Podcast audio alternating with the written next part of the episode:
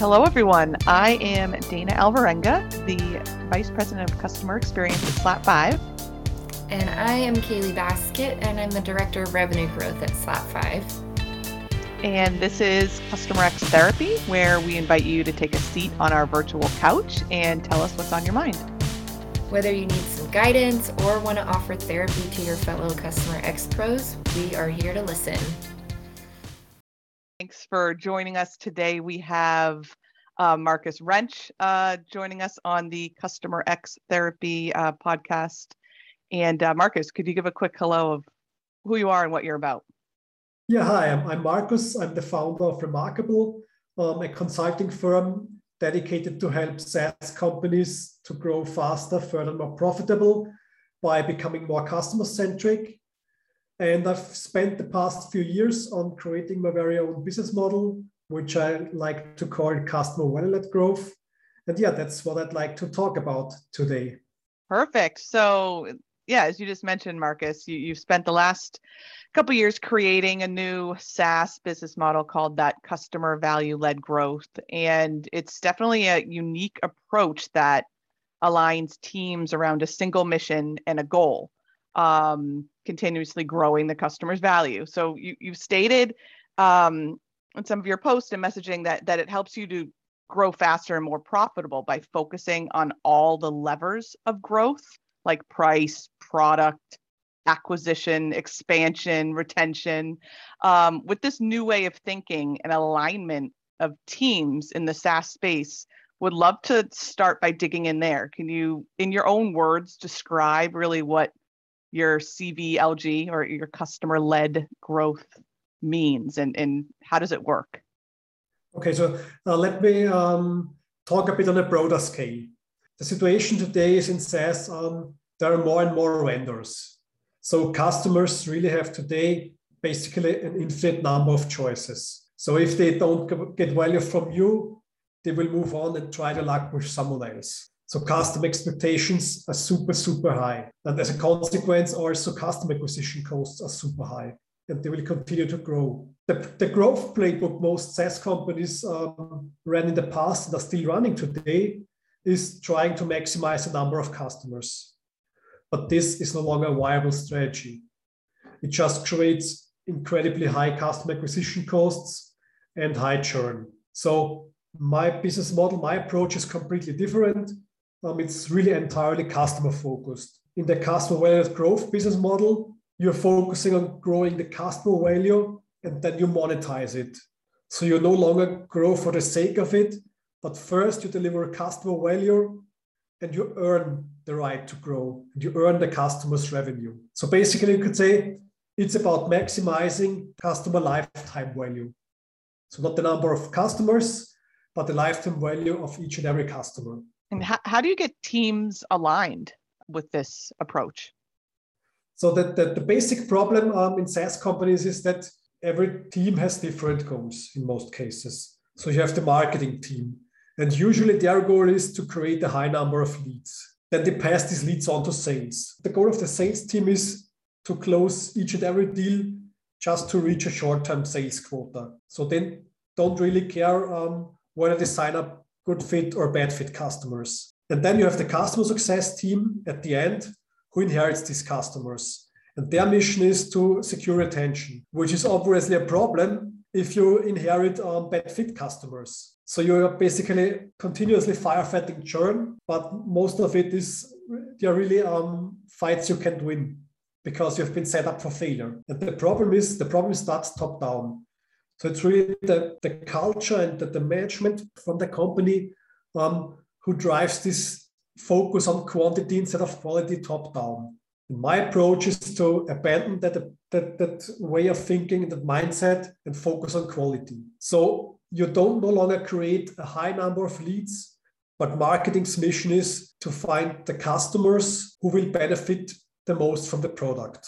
Then you have the sales team. The sales team works with high quality leads and determines um, whether these leads um, possess the means to become successful. So, and, and only if the customer is a strong fit, um, customer success can actually succeed. So, when the customer success team inherits these customers, the next step is to deliver value and continuously grow the customer value, and then you monetize it with expansions, with upsells, with price increases, because customers who are highly successful are much more uh, insensitive to price increases. And eventually, also customers who are very successful have the highest motivation to actually give referrals.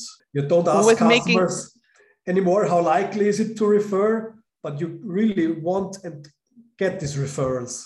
Yeah, that's a good good point of kind of making these customers successful, driving towards those referrals. So a lot of a lot of our our audience and our customer base is either in customer experience customer reference um, customer marketing. So what role do you see customer marketing playing alongside customer success managers? Where, where do you see them fitting in the customer marketing manager or the customer marketing ideally, function?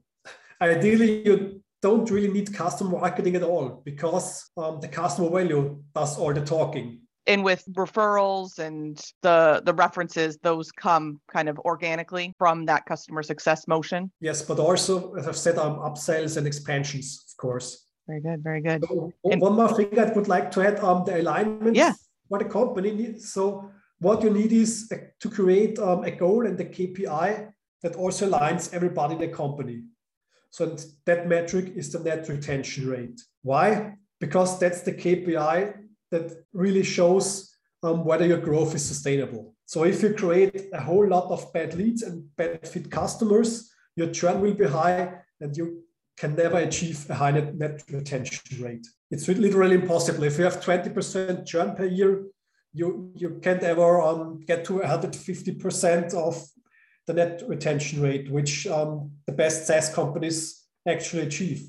If you look at companies like Snowflake or Twilio, they have 150 or even more net retention rate, and that's that's really crazy. I mean, they literally grow on their own. They, they could grow faster than most other SaaS companies without acquiring a single new customer. And, and also that growth it's super efficient because um, customers already have a proof of value. So they are already keen on buying more resources from you because they want to further scale their value.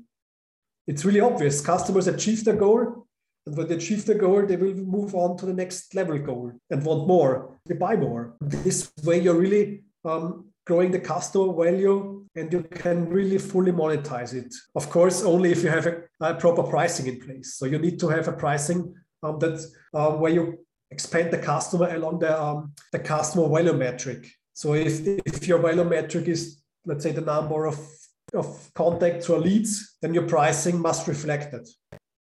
So it's interesting that you say that in this model, there's not a need for customer marketing. And I'm going to kind of push back on that piece. Um, so, in my mind, I think there's this tr- sort of traditional view of customer marketing as being solely there to build out case studies and um, sort of, you know, maybe connect people to each other. But, you know, what we are seeing in this space is a much more strategic uh, way of thinking that's coming about in which the customer marketers are really fostering relationships on almost like a one-on-one basis with their customers and and just helping people get connected to each other. Um, so are you saying that at these companies like the examples you listed like twilio are you saying that they don't have a need at all for somebody to be um, acting as like a conduit to connect customers to each other or are they simply connecting with each other on their own? I'm just trying to uh, understand where the the line is drawn there. So, so, so for me there are basically uh, two different things. One part is the things that happen prior to sale which is marketing and selling um, to a new customer. But after the purchase, as I've said, the customer value should do the talking. Of course, you need to have people in place that um, are channeling things and then talk to customers and and, and manage um, the customer growth. But to me, uh, it's not really a yeah a function where you need to create um, people that are really doing only customer marketing. Why? Because the customer success manager has the strongest relationship with the customer. So they should really do almost everything related to this customer. It's funny, we just had a, a webinar through our customer X community with um, Nick Mehta and Tyler McNally from Gainsight. And I think there's a huge conversation going on right now about how important it is to align customer marketing with customer success. Um, so I, I definitely agree with this idea that you know customer success really has a true pulse on where customers are and what the right moments through that customer journey are to potentially be amplifying the stories that they're telling and or connecting them with other customers. For example maybe there's a customer who has you know is a little further down on the maturity curve uh, than somebody who's approaching a renewal and so it might be valuable to connect those two. And i think that that's where we're seeing this sort of customer advocacy customer marketing type of role fitting in is is in kind of fostering those types of conversations. So i think we're kind of saying the same thing. No exactly. And and that actually just leads into a little bit more of, of marcus. You had a um a recent post uh, that uh, talked about the old game versus the new game. The old game being maximizing the number of new customers at all costs. And then you position the new game as maximizing and monetizing the customer value. So with this kind of mind shift and this new way can you talk a little bit more about kind of the old game and new game? And, and when did you come to this realization? Kind of what triggered that need for you to see we really need to be maximizing and monetizing th- this customer value. What what led you to this? As i've said initially one key driver of the, the need for change is um, the growing customer expectations and customer acquisition costs. So if you look at the data and um, the, the research that's uh, been done in SaaS, um, it clearly shows that new customer acquisition um, is the weakest level of growth. Uh, I've also made a post on LinkedIn a few days ago where uh, linked um, to a report from the KeyBanc SaaS survey. And um, they found that the best companies um, created 1150% um, profit from expansion, 170% from upsell, and only 18% from new customer acquisition. That has been the, the top end. So at the bottom end, there are companies um, that spend $2 um, to acquire $1 from new acquisitions. So basically, they're losing a dollar on acquiring a new customer, and that that's just crazy. That's that's just um, yeah, you spend so much money new customer acquisition, and also when you have a high churn rate, it's really unsustainable. You have customer payback periods of like three years or even more. Yep, and I I think that's all of what you're saying is what has led to an increase in focus on a lot of the customer facing functions like customer success and yeah, customer definitely. marketing customer advocacy. And i think that you know it's this shift that really you know the market right now has is finally catching up and recognizing all of what you're saying. So um, it's awesome that you uh, in a way kind of put into words and into your content a lot of things that have really come into fruition.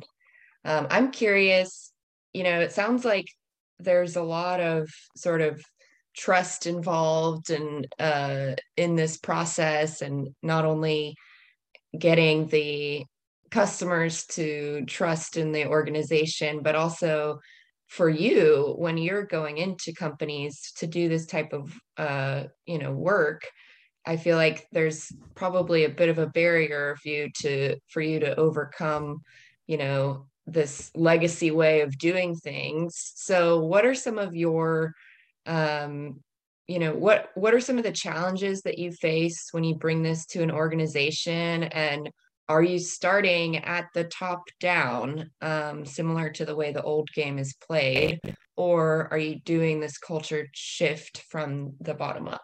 So the the biggest challenge still up to these days um, that so many people they are really blinded by instant gratification. So they see okay we create a ton of leads and they think okay we create a ton of sales and we will grow grow forever.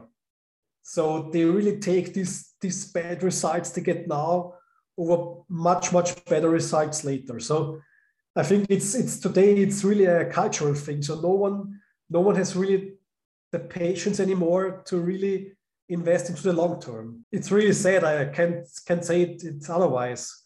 Um, so what I have to admit, I mean, I don't think that um, there will be many companies that are actually even listening. So there are probably 95 companies who will never listen. They are so stuck in their ways and they will continue to do the same and they won't won't change anything. But the people I'd like to talk are the other five percent, meeting more and more people who are already um, are in doubt themselves. So they they already have in mind that there must be a better way to grow instead of doing it with, with brute force and wasting so much time and money. So, and these are the people um, that are open for change, the people who listen. And that, that's, that's the people I'd like to, to catch where they already are. Yeah, so much, so much synergy with us. Yes, same model that we have in regards to our our our methodology and philosophy with with who we reach. We don't want the masses. We want the ones who are open and want to be those game changers. right. So that, another important note is that um that kind of change it needs to happen top down. Yeah. So as long as the CEO or the board members or whoever um, calls the shots um, does not uh, buy into this change into um, a more quality focused operation and invest into the long into the long term, yeah, that there's there's no hope that you will ever succeed with implementing uh, that uh, my new business model. Yeah, I, I mean, we see I think quite a bit in our community, you know, because we stay connected with people at you know no matter which company they're at they tend to stay within our community.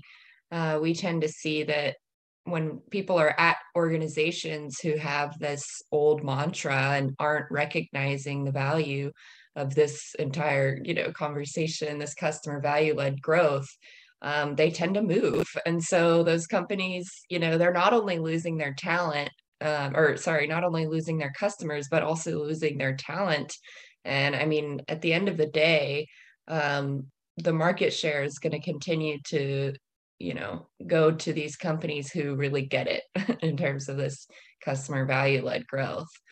Um, and i think you know like you said we're kind of still in that up uphill battle and trying to get there but um, i'm curious so you know what are what makes up your ideal customer profile you know other than somebody who has that mindset are there any other signals that you look for in an individual or in a company? The funny thing is, uh, most companies I'm talking to and, and who become my customers actually are those companies where churn became so painful that they can no longer ignore it. But of course, I, I wish things would, would be a bit different. Um, so yeah, the, the, the ideal customer for me is someone who is like-minded to me. So someone who really wants to, to grow by serving their customers and really earn revenue in return, not the other way around. But there are so many companies, so it's, it's quite easy to identify companies that are customer centric and those who are not. So there's just one question you need to ask. And the question is, do you ever say no to customers? So if they so say no, because everybody is our customer, you should really run for the hills because these are the cost the companies um, who exactly follow this acquisition that uh, growth approach and really try to to sell to each and everybody and they don't have the customer's best interest in mind but they're really self-centric no matter what they say on their um, about us page or wherever they like to talk about how customer centric they are but really for most companies it's it's just marketing speech I love that. I love so, that. Yes. So elegant and simple. right? Such a simple way to to break it down. That yep. Do you ever say no to new customers? I'm gonna start to use that one for sure. yeah, that's great. It's also, great advice. It's also a great question if you um, um, are looking for a new new role in customer success. That's what I was just about to say. I think some folks in our community should keep that in mind as they interview for a new role. Unless you really like, love a firefighting churn, uh, basically all your life, then of course uh, you should join it, that kind of company. Yep, I think think most customer marketers, customer success, and customer advocacy folks get pretty burnt out, if you'll forgive my pun, on the firefighting. I'm sorry, that was just sitting right there. I had to go for that. yeah, I've, seen and heard these stories um, quite often. So where you have the customer success team that really um, sits at the bottom end and they get a lot of bad customers and really they they have to, to fight night and day to keep these customers and they often fight battles they can't win. And at the end of the day, so they even get the blame uh, when customers churn. So that that's really it's really sad. Yeah, I totally agree. It's like you know these customer facing roles end up being a casualty in, in all of this. You know, and and a lot of times I think people get complacent or or don't realize that there is another approach. So I guess to anybody who's listening who's in a bad situation at an organization, just know that there there is another way and there are a lot of really wonderful companies who actually understand that you know bringing customers true value is is the best way to grow. So keep your heads up because there are good fits out there. Yes i mean we are just um, in quite an early stage. So there's a lot more advocacy to do and yeah maybe more companies will yeah fetch the train and um, yeah, join us on a on a new journey and really really become more customer centric and yeah, do things the right way. Right, because it's not just it's not just about the growth. It's also about longevity of your employees at the end of the day. You know who who nobody wants to be in that firefighting position and and and it's not sustainable neither for the customers nor the the employees and so i guess for you i'm imagining that in your conversations so much of what you talk about is trying to get people to see the long-term vision instead of just thinking about the number of sales qualified leads or you know the the volume of of the upper part of the pipeline or or the top of funnel. And it's so much more about understanding the long-term vision and the fact that these you know it, it, it, this creates a snowball effect uh, at the organization. Are there some any specific proof points that you use in terms of statistics or data when you're you know in conversation maybe with an organization that you think has the potential to be the right type of fit but maybe there are a couple of people who are you know still on the fence about the philosophy? Yeah i mean it's it's really interesting. So um so many companies in SaaS um, consider themselves really data driven but from my experience um, what they probably are referring to is that they are collecting a lot of data so um, it looks really it really looks like they don't look at the data and they don't understand the data and they don't act on the data so i mean when I, I, talk to companies and, and ask them um, the simplest question um, Do you know um, what customers are profitable? Um, do you know what outcomes they get? So there are so many companies who really don't have that the most important information, and it's really crazy. They don't know whether the customers are successful and profitable. These are basically the two most important um, answers you need to have. That's crazy. That's very interesting that most don't know that. And and I guess kind of with all of this advice and, and kind of insights that you're seeing, Marcus, what would be kind of as we look to um, kind of wrap up and close our conversation here, I would love to hear what is kind of one of your best success stories, I guess, with, with one of your clients. You don't have to name names, obviously, but would love to hear kind of what mind shift change you, you brought in and, and what feedback they gave to you. So um, my idea of customer success is that it's really not only a function, but it's it needs to become a company-wide operating system. And it really starts with your company's positioning. So basically, the point um, where you um, are raising the customer expectations. So I had this client um, some time ago. Um, they had a, a recruiting tool. Um, and basically what they said, yeah, with our tool, um, your recruiting becomes more efficient. And the crazy thing was that this was just um, a, side effect, an additional benefit. So they really uh, failed to, to tell their customers what is the, the key value they, they get. So, and um, once we fix this and we help the customers uh, going in the right direction, they could raise their prices by 1,400%. And obviously, that made a huge change. Wow. that was that's huge. And the funny thing was, um, in our initial, um, in our kickoff, basically, um, I I showed them how how little money they actually charge for the product. So they were all they were completely um, surprised. So when I, I, I told them, okay, when you charge this price, um, you get only 20 cents per, uh, per application, which is incredibly low. So, but really, once they fix this, fix that, and we also talk to the right companies later. So these companies who really see a lot of benefit. So things were really accelerating incredibly fast. So it, it's really, I'm not kidding. It, it's been 1,400% um, raise. So from, from 20 cent to three euros, euros, um, that was the price growth. Just by fixing um, the positioning and helping customers to use the product the right way. Wow. So I'm curious about that organization or maybe even others who have had a similar outcome. Were they pricing themselves based on competitors in the market?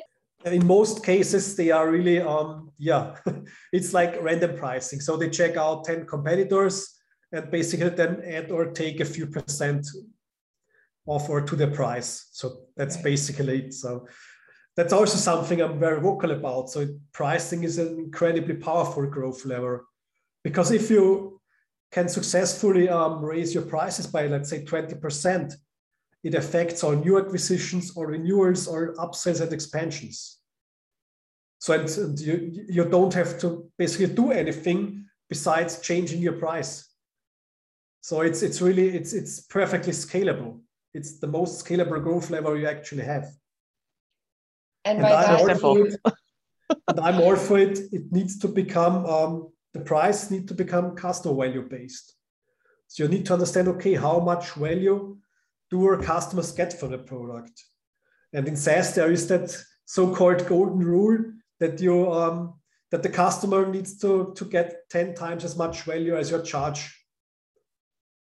But most companies have a random price in, in, in place because they don't know how much value do my customers actually get. And obviously, if um, the more the longer your company operates, the better the outcomes sh uh, should become for the customers. So you want to raise these prices. Also, your product becomes better, hopefully. So you also want to raise these prices. But of course, you, you need to deliver value first. It's, it's always the same. You need to deliver first and earn the customer's business continuously. So, and that's also what's, what makes SaaS so special is you basically have to have to sell your product every month again and again. So that's also why I'm absolutely certain all teams need to work together very closely. Because if you if you acquire a customer and the customer leaves after a month, the customer leaves with a debt. And that's money that you will never see again. So you really have to focus on delivering value fast and delivering value throughout the whole customer life cycle and that's right. that's everybody's job because your company exists to make customers more successful.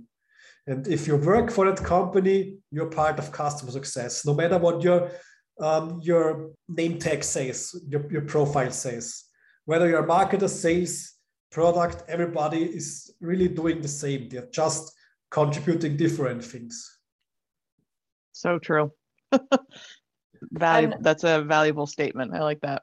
One other follow up to that, just because I'm very fascinated here, is so would you say that when you press that price lever and you really increase the price, does it come with this sort of organic churn of customers who aren't a bad fit and companies are left with really only the customers who are a great fit who are going to continue to see the value? Am i processing that correctly?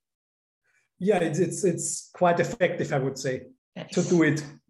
Right. But of course but of course um you need to to get rid of these bad fit, fit customers once and then you need to make certain that they won't trickle in again. And how do we how do they do the latter? How do they make sure that they don't come back in? So the important part is um, to really create these ideal customer profiles and that's also um, a very important mission from customer success managers so because they are collecting the information about who is the ideal customer because they're working with them with them on a daily basis. So your marketers and salespeople, they, they work with assumptions about who is the ideal customer. But the customer success managers, they can evaluate it, they can prove it. And they can they need to um, to distribute that kind of information and share it with other teams in the company. And then you create these ideal customer profiles and you acquire these ideal customer profiles. Like your approach and everything with the customer value led and then just talking about the customer profiles right there awesome and the pricing strategy i think all of these bits and pieces um, really tie into why why this is successful and, and why that 5% of customers that are customer led or companies that are customer led are going to do it and going to do it the right way. So, bravo to you for sure for tapping into this. Uh, really, really interesting, and and our audience is definitely going to learn something for this from this because they are on that mind shift change type audience and and looking to do new innovative type things. Um, so excited to hear everyone's feedback as we had Marcus here on the Customer X Therapy Couch with us. Um, and they find you um, is the best place LinkedIn. Where should yes, they go? the absolute best place is LinkedIn. So um, sure. So please allow me one more announcement. Um, sure. I'm working on an ebook uh, where I'm talking about um, my framework. So actually, I mean, you can also read about my framework on my web- website. Um, but now I'm creating um, yeah, a more detailed ebook about so it's it's basically a, a guide to help you um, adopt the customer value growth model. Uh, so I'm explaining all the steps involved. And yeah, I'm quite excited and uh, it will be released within the next one or two weeks. Perfect. Awesome. Well, we uh, look forward to reading that and, and sharing that with our audience as well. That should be great. Yes, I, I mean, we'll definitely announce it on LinkedIn. So I hope many people will um, see the post and yeah, hopefully they are interested in yeah learning about a different way um, to look at growth. I am interested. I will be reading it. yeah, this was so great. Thank you so much. Um, we're ending this session and we look forward to hosting the next guest on our couch. Feel free to submit a topic or apply to speak on the podcast on the Customer X Therapy Podcast LinkedIn or on our website.